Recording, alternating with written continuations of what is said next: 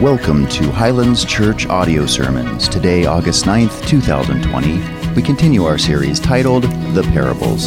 Today's sermon, The Rich Fool, will be taught to us by Pastor Thomas Slager out of Luke chapter 12, verses 13 through 21. Enjoy.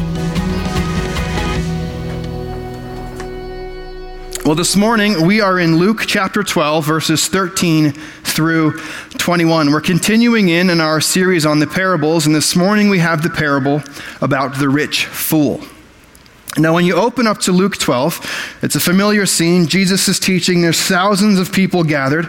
Jesus has covered all sorts of topics so far. In this sermon he's giving, he's talked about hypocrisy. He's talked about fear. He's talked about acknowledging and denying God. He's talked about blasphemy, anxiety, the Holy Spirit's help in the believer's life. And then this question that Jesus is asked by this guy in the crowd comes completely out of left field. Read this with me Luke chapter 12, verses 13 through 21. Jesus is teaching and it says this Someone in the crowd said to him, Teacher, tell my brother to divide the inheritance with me. But he said to him, Man, who made me a judge or arbitrator over you? And he said to them, Take care and be on your guard against all covetousness, for one's life does not consist in the abundance of his possessions. And he told them a parable, saying, The land of a rich man produced plentifully. And he thought to himself, What shall I do? For I have nowhere to store my crops. And he said, I will do this I will tear down my barns and build larger ones, and there I will store all my grains and my goods. And I will say to my soul, Soul, you have ample goods laid up for many years. Relax, eat, drink, and be merry. But God said to him, Fool, this night your soul is required of you, and the things you have prepared, whose will they be? So is the one who lays up treasure for himself and is not rich toward God. We're going to hop into that parable in just a moment. First, let me pray, and then we'll see what God's word has for us this morning. God, though it's my voice that's been heard, we know it is your word that's been spoken. And this morning, we trust that your word is authoritative for our life, that it's applicable for our life right here and right now. So, God, we ask that you would come speak to us, that you'd convict our hearts and help us live the lives that you have called us to live. And would that be done only for your glory and for your glory alone? We ask these things in the name of your Son, Jesus. And all God's people said, Amen. Luke chapter 12, 13 through 21. As I said, uh, Jesus is teaching, and this guy just asks the question Teacher, tell my brother to divide the inheritance with me. Now, being a Jewish audience, this guy would have known the customs, he would have known the social norms. So, this guy's issue uh, really isn't a social problem, it's more of a spiritual problem. See, back in that day, when it came to inheritance, the older brother would get two shares, and the rest of the siblings would get one share. So this is probably a younger brother saying, Hey, I want more. Can you help me get some more? Like, remember, Jesus is in the middle of a sermon. Right? This is like you talking to your kids about, listen, here is why it's wrong for you to hit your brother or your sister. Here is why it's wrong for you to say those types of words to your brother or your sister. And then they say, hey, but what are we having for breakfast in the morning? Now, that's probably a real situation if you have kids that you've dealt with, and it's a situation that Jesus is dealing with here. He's teaching them a great sermon covering all sorts of wonderful topics, and this guy just says, Hey, teacher, can you help me out with this problem I got? And I love Jesus' reply in verse 14. He says to him, Man, who made me a judge or arbitrator over you? Um, this is Jesus' talk for no, I'm not going to do that. And then what we see Jesus do next is he launches into this teaching against greed, right? Because he sees this guy's problem isn't a social problem, it's a spiritual problem, and Jesus perceives what's going on in this guy's heart. So he's going to address the problem that rests inside of this guy's heart. The first thing that we're going to see in our parable this morning is the instruction Jesus gives to guard against greed. Guard against greed. That's what Jesus is dealing with here in this man's heart. He's dealing with a covetous heart. He's dealing with a greedy heart. He's dealing with the heart that just wants more, a heart that's not satisfied by what he's, what he's been given so far. He just wants more. Maybe you or maybe myself struggle with this same thing sometimes as well. Guard against greed. Verse 15. And he said to them, Take care and be on your guard against all covetousness. For one's life does not consist in the abundance of his possessions. Guard against covetousness, it's greed. Guard against wishful, selfish desires for something that's not our own. And this isn't a new commandment to us. If you've um, read the Old Testament, you've seen the Big Ten, the Big Ten Commandments. Exodus 20, verse 17 says, Thou shalt not covet. You shouldn't be greedy. You shouldn't uh, selfishly desire something that's not your own. And when God commands us to do something, He's not just trying to keep us from having some fun, He's actually trying to protect us. God Himself is trying to guard us. And here, God is telling us to also guard ourselves. He says this For one's life does not consist in the abundance of his possessions. Contrary to popular belief, the man who dies with the most toys does not win. The man who dies with the most toys, he just dies. And then his stuff is no longer his. Jesus says that's not the point of life. The point of life isn't found in wealth. The point of life isn't found in acquiring possessions. The point of life isn't found in just amassing as much stuff as we can experience in this world. Now, stay with me. Don't tune out because um, at this point, maybe you, like I have myself, in past sermons like this, we think, okay, so this is the point um, in the message, and this is that sermon uh, where, where the pastor just makes the wealthy people feel bad and, and tells them to give all of their money to the church. Now, I, have heard that sermon before. Um, let me tell you, this isn't the sermon that Jesus is giving. Jesus isn't trying to make you feel bad for having wealth. Jesus isn't trying to make you feel bad for having things that you've earned in this world. What he's trying to do is to get us to question is to question our priorities, question our hearts, see where are we really at when it comes to our stuff. So if we're going to be a Jesus follower, it means we listen to Jesus even when Jesus talks about things that make us feel uncomfortable. Okay, so if you're feeling a little uncomfortable as we're talking about wealth, as we're talking about riches, as we're talking about all of those things, that's okay. Jesus has something to say to us this morning um, that's encouraging, that's convicting, but it'll also uh, it'll help us be better followers of Jesus. And at this point, he enters into a parable beginning in verse 16. And in this story that he tells, there's three principles to help us overcome and guard against greed. The first principle Jesus lays out is contentment. Contentment is just being okay with what you have. It's satisfaction. It's being satisfied with what you already have and not desiring more. This man, this rich man in the story, lacks contentment. He's decided that what he has is not enough and that he just wants more. Luke 12, beginning in verse 16, and he told them a parable, saying, The land of a rich man produced plentifully, and he thought to himself, What shall I do? For I have nowhere to store my crops. And he said, I will do this I will tear down my barns and build larger ones, and there I will store all my grain and all my goods. Now, notice first, it's the land of a rich man. Nowhere in this story is the rich man condemned for being rich. That's not the point of this story. Jesus isn't preaching condemnation upon the man. He's preaching to help the guy question his motives and question his heart.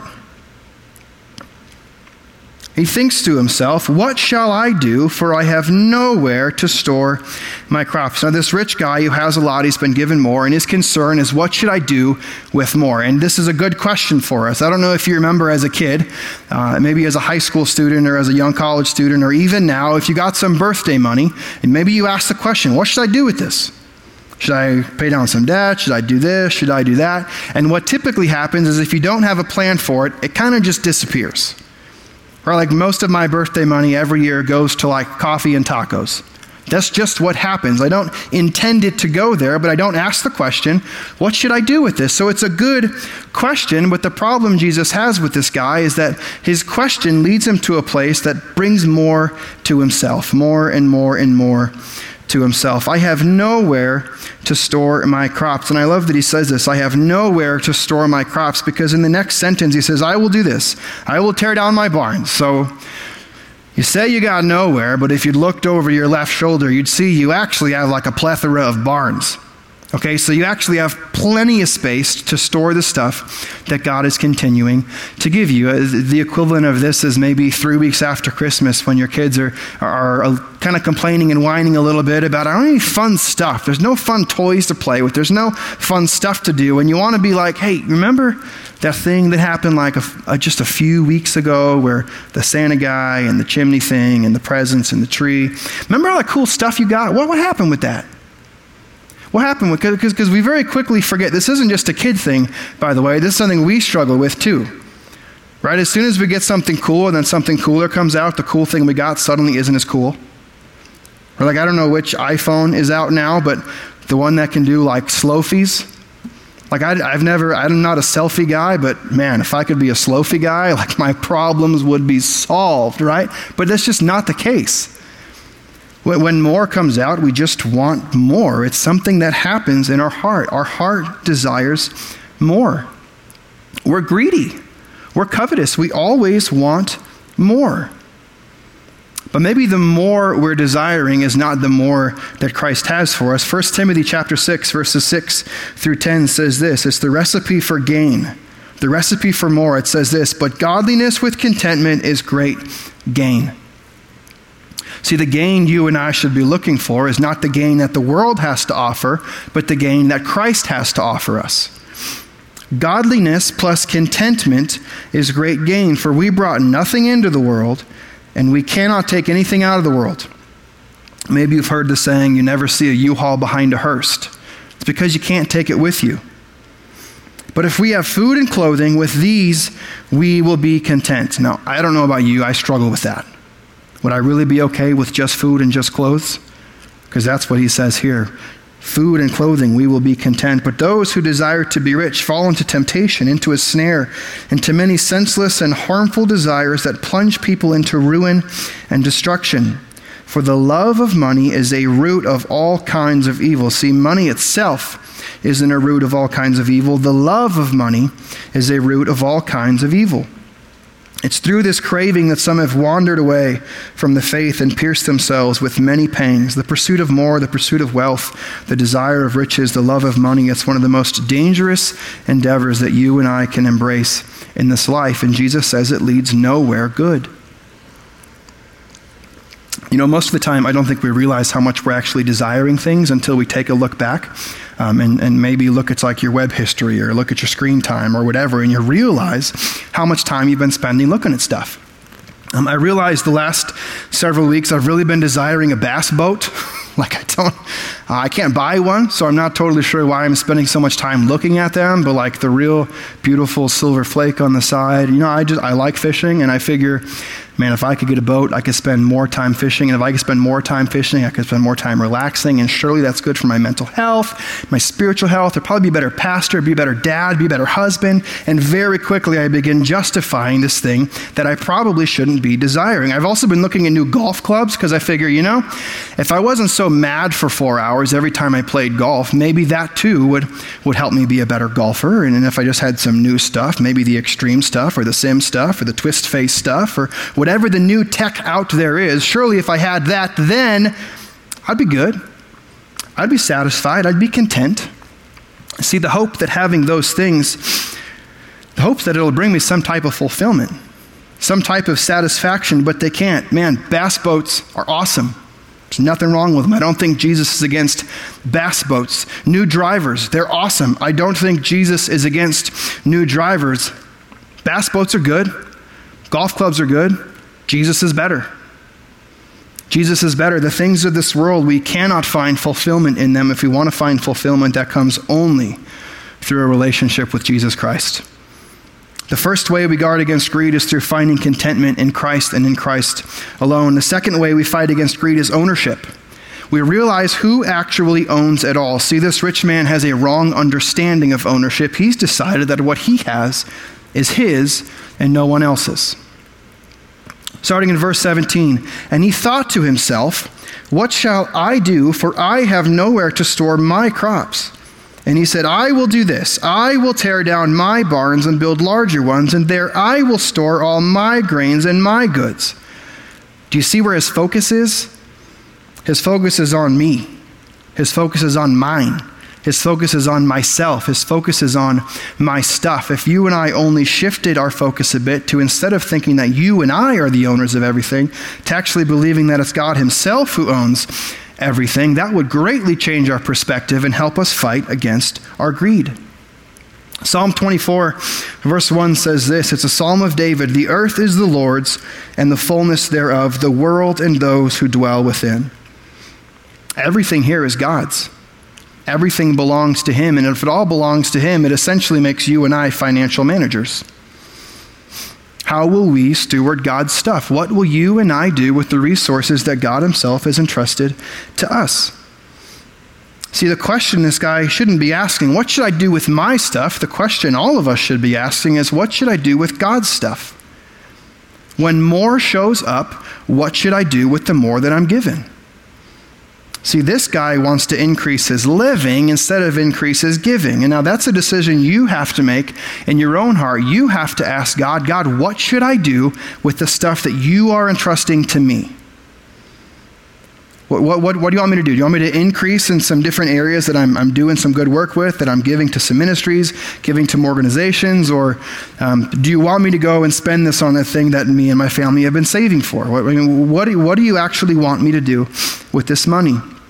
He's not just the owner, he's also the creator. Colossians chapter 1 verses 15 through 17 says this, he, speaking of Jesus, is the image of the invisible God, the firstborn of all creation. For by him, again Jesus, all things were created, everything was created in heaven and on earth, visible and invisible, whether thrones or dominions or rulers or authorities, all things were created through him and for him and he is before all things, and in him all things hold together. Jesus created everything, and everything belongs to him. How will you and I steward what God has given to us? You know, we like to say it all belongs to God, but if we look back at our actions, do our actions actually show it? We say all the resources that God has entrusted to us belong to Him, but when we look at our budget, does our budget actually reflect that it all belongs to Jesus? Or does it look like it belongs to me? The second way we guard against greed is through recognizing that God owns it all. The third way we guard against greed is by having right priorities. And we see this man's priorities are all wrong. His main priority is his own pleasure and his own ease of life. Again, in verse 18, he says this I will do this. I will tear down my barns and build larger ones, and there I will store all my grain and my goods. And I will say to my soul, which I think is hilarious. That's what this guy is saying to himself. I will say to my soul, Soul, you have ample goods laid up for many years. Relax, eat, drink, and be merry. You have ample goods laid up. Now, saving money and being wise with the finances that God has entrusted with you to you is actually a biblical concept. If you look through Proverbs, you see things like, "Oh, sluggard, learn from the ant. The ant like busts his butt and earns all this stuff, and then actually even saves for later, has some resources saved up for later." You and I should be doing the same. You and I should be saving up some of our goods for later. But if we're saving because we're afraid that God won't take care of us, that's a wrong reason to save. Or if we're saving because we trust in our savings, that's a wrong reason to save. Our priorities are skewed. He says, relax, eat, drink, be merry. This sounds a lot like the American dream, doesn't it? Just relax, kick back, eat, drink, be merry. Is there anything wrong with kicking back? Nope. Is there anything wrong with relaxing? Nope. Is it wrong to have a nice meal and a nice drink? Nope. The issue is the priority. This is what this guy places the priority of his life. I just want to have enough in the bank so someday all I have to worry about is my own pleasure. Jesus says it's a wrong priority. In fact, if we fast forward in Luke chapter 12 a bit, verses 29 and 31, Jesus talks about this priority. He says, And do not seek what you're to eat and what you are to drink, nor be worried. For all the nations of the world seek after these things, and your Father knows that you need them. Instead, seek his kingdom, and these things will be added to you. Don't seek your own kingdom, don't seek your own pleasure, seek God's kingdom. Seek to please Him. Seek to please the one who created everything, who holds all things together, who owns all things. Seek Him, seek His kingdom. And, and we talk about this, seeking God's kingdom. Like, what, what does that even mean? Is that like pray in the morning and read my Bible? I think that's certainly part of it. It's aligning your life with the life that God has created you to have. What else could that be? I asked some of my friends this week, man, what is it? How do you prioritize God? Right? How do you prioritize God's kingdom? These were some of their answers. One of my friends said this. He said he has a social media filter. And not like the kind that makes you look pretty and stuff. It's his own kind of personal filter of things he posts on social media. He uses 1 Corinthians 13. He asks these, like, love is patient, love is kind, that, that whole passage. He says, "Is What am I about to post? Is it patient? Is what am I about to post kind? Does, is it envious or does it boast? Does it talk about the record of wrongs? I mean, does, does what, I'm, is what I'm about to say showing that I love people like God has called me to do, or does it show the opposite? That's one way he prioritizes God, and one way he seeks God's kingdom. Another one of my friends, they say they look God, look for God throughout the day. And if God's kingdom is here and now and it's expanding, I want to look for it. I want to see it. I want to see God's fingerprints on the situations going on around my life so I can look to Him and thank Him for being involved throughout my day. Another friend said he tries to represent God throughout the day, ask questions like, man, who can I love? Who can I encourage? Um, who can I pray for today? Or another question, how do I interact with people to model Christ in this situation? It's the constant question of what would Jesus do? Another one of my friends says he just prays throughout the day. Little tiny prayers. God, would you give me something to say to this person? God, would you help me have patience? God, would you help me think of you more? God, would you help me work as hard as I can for your glory and not my own glory? He tries to practice the presence of God in his life all throughout his day. All of these are really good ways that you and I can prioritize God and prioritize his kingdom and seek to build his kingdom instead of building our own. That's the third way we can guard against greed in our life is prioritizing God and his kingdom before we prioritize anything else. There's a second thing we see in this passage, and it's towards the end in verses 20 and 21, where Jesus tells us to be generous towards God. To be generous towards God. Verse 20, but God said to him, Fool, this night your soul is required of you, and the things you have prepared, whose will they be? But God says, fool. It's one thing when a friend calls you a little stingy or kind of a materialist. It's another thing when God calls you fool. But living a greedy life with yourself at the middle and your priority being pleasure is a foolish way to live our lives. And if that's the way we choose to live, God says that is the way of the fool. He says, Today, your soul is required of you, and the things you've prepared, whose will they be? See, someday everything you own will no longer be yours. May, maybe that's soon. Uh, maybe you fall into some financial hardship and all the things that you've worked so hard to accumulate are suddenly stripped away and then they belong to somewhere else. Or, or maybe your kids break it, or, or maybe it, it gets rusty, or maybe moths eat it and destroy or maybe you die and then everything you've worked for is no longer yours. Whatever it is, God says someday everything you own, you'll no longer own. It'll no longer belong to us, it will belong to someone else. So we shouldn't spend so much time prioritizing non eternal stuff when you and I will live eternal lives. Verse 21, this is the final warning Jesus issues. He says, So is the one who lays up treasure for himself and is not rich toward God. So is the one who lays up treasure for himself and is not rich towards God. This could be you and this could be me. We need to ask ourselves are, are we storing up treasures for ourselves instead of being rich towards God? And that's an interesting term, being rich towards God. He doesn't really unwrap it a whole lot, but if we look elsewhere in the New Testament, I want to close with this 1 Timothy 6 17 through 19. Um, he lays out how we're supposed to be rich. 1 Timothy 6, verse 17 says this As for the rich in this present age. Now, all of us are pretty quick to point the finger at someone else and say, no, that guy's rich, that girl's rich, that's someone who truly has wealth, that's someone uh, who, who's really actually rich. I'm not, I'm not like that. The reality is, if you're watching this service right now, you're either watching it from a, a hundreds of dollar thing that was sitting in your pocket, or a thousand dollar tablet, or an expensive computer, or a big screen TV. And that, compared to the standard across the world, many people would probably point to you as the one who's rich. So the instruction here isn't to feel bad for being rich. The instruction here is if you're rich, here's how you should do it. If you're rich, here's how you should live your life. As for the rich in this present age, here's the first thing charge them to not be haughty. If you're rich, here's the first thing be humble. Be humble. James 4 6 says this God opposes the proud, but gives grace to the humble. Be humble, and God will be gracious towards you. Are you the type of person to kind of flaunt what you got, to be flashy with the things you have? Do you like to strut your stuff? Do you think you're better because you're better off? We can't do that. If we find ourselves having resources, Jesus, God, God says this is the way that we're supposed to do that. We need to be humble. Jesus humbled himself and came to die for us in the same way you and I should humble ourselves and serve other people. He goes on, he says, Nor to set their hopes on the uncertainty of riches, but on God. Don't trust your stuff. Don't trust your wealth. Don't trust your resources. Don't trust your riches. Trust in God. Riches are uncertain. Stuff can get destroyed by rust and just by wrecking it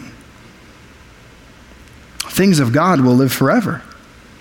Proverbs 3, 5, and 6, you've probably heard it before. You might have it on a coffee cup or a t shirt at home. It says this Trust in the Lord with all your heart, and do not lean on your own understanding. In all your ways, acknowledge him, and he will make your paths straight. Trust in God, not in yourself or anything you have done. Verse 18 says this they are to do good, to be rich in good works. So if you're rich in this present age, the instruction is to do good. Do good. Ephesians chapter 2 verse 10 says verse 10 says this for we are his workmanship created in Christ Jesus for good works which God prepared beforehand that we should walk in them. See God did a good thing for you and I. He sent his son to die on a cross that you and I deserve to die. He rose from the dead uh, to defeat death and now we can have a right relationship with him if we only choose to trust in his son Jesus. He's done that good thing for us and he says the reason he's done that is so you and I would go do good things.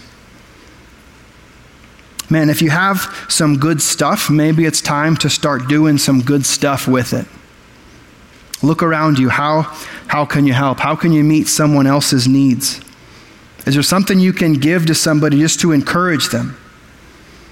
If you've got some good stuff, do some good stuff with it. The last thing he says is this to be generous and ready to share. If we're rich in this present age, we should share generously. Share generously and not share stingilessly, if that's even a word. Don't be stingy. Err on the side of generosity. That's what we should do. If we find ourselves being rich in this present age, you and I should share generously and err on the side of generosity. If you really believe the things that you have belong to God, what are you going to do with it? What shareables has He given to you? There's a lot of just difficult things going on in our society right now. A lot of people who um, have lost jobs. Maybe you are one of those individuals where God's blessed your business and, and blessed your hard work, and, and you've actually been doing really, really good. It's a wonderful opportunity for you to share. Maybe you have a guest house and, and someone's looking for a place to live. Could you help them out? And maybe put him, put him in your guest house for a little bit, or, uh, or maybe someone just needs a break and you have a second house up in the woods, and you would just love to offer that to someone else who's had a difficult season and you want to bless them with that. Maybe you have an extra car and someone's car broke. We need to ask ourselves the question. I encourage you to ask the question to yourself even now what shareables do I have? What has God given me that I can be generous with? We need to guard ourselves against greed. And Jesus tells us there's three ways we can do that. We can be content. We can remember it all belongs to God and we can prioritize His kingdom over our own. And He tells us to be generous towards God. Be humble. Trust God. Do good. And share the things that He has entrusted to you and I. I'm going to go ahead and invite the band to come on up while I close us in prayer. Church, let me encourage you over the next couple days, would you be looking for opportunities to be generous? In Matthew chapter 25, there's a story Jesus tells where he lines these people up, and into this group of people, he, he blesses them. He says, Man, when I was hungry, you fed me. When I was, when I was thirsty, you gave me something to drink. When I was naked, you gave me something to wear. When, when I needed help, you helped me. And they ask him the question, they say, Jesus, when, when did we do any of that stuff? Like, I don't remember doing that for you. And Jesus' response is this He said, Man, you did it to me when you did it to anyone who was in need. Church, this week, would we look for opportunities to be generous towards God by finding those in our community, those in our neighborhood, those in our workplace who are finding themselves in a needy season of life? Would we be generous towards them and in doing so, be generous towards our God? Let me pray. God, thank you um, for your love. Thank you for your grace. Thank you for your mercy. God, thank you um, for giving us instructions that help us guard from things in our lives that are seeking to destroy us. God, would we pursue you over everything else in this girl in this world? God, would we not be encumbered by all of these different things that grab our attention, that grab our desires, that and grab at our wallets and our pocketbooks? God, would we be fully devoted to you and you alone? God, thank you for entrusting us with the things that you've entrusted us with. God, we know that you've um, given them to us for us to enjoy, but also to share uh, and to glorify you with those things. God, as we respond now in worship, um, would we not be concerned with the way that we sound in our living rooms, but God, would we just rejoice and worship and praise you because, God, you are worthy of everything that we've got. We love you, Jesus. Thank you um, for this passage you've given us to help us guard against something that seeks to trap us, that seeks to deceive us. Would we seek you with everything we have? We love you. We ask all these things in the name of your Son, Jesus. Amen. Well, church, may our hearts sing no other name than Jesus this week. May you and I run to him and not the things of this world. And sometime this week, would we find an opportunity to be generous to those around us, and in doing so, be generous towards God. Highlands, we are so excited to be back with you guys next weekend. We love you, and we will actually see you soon.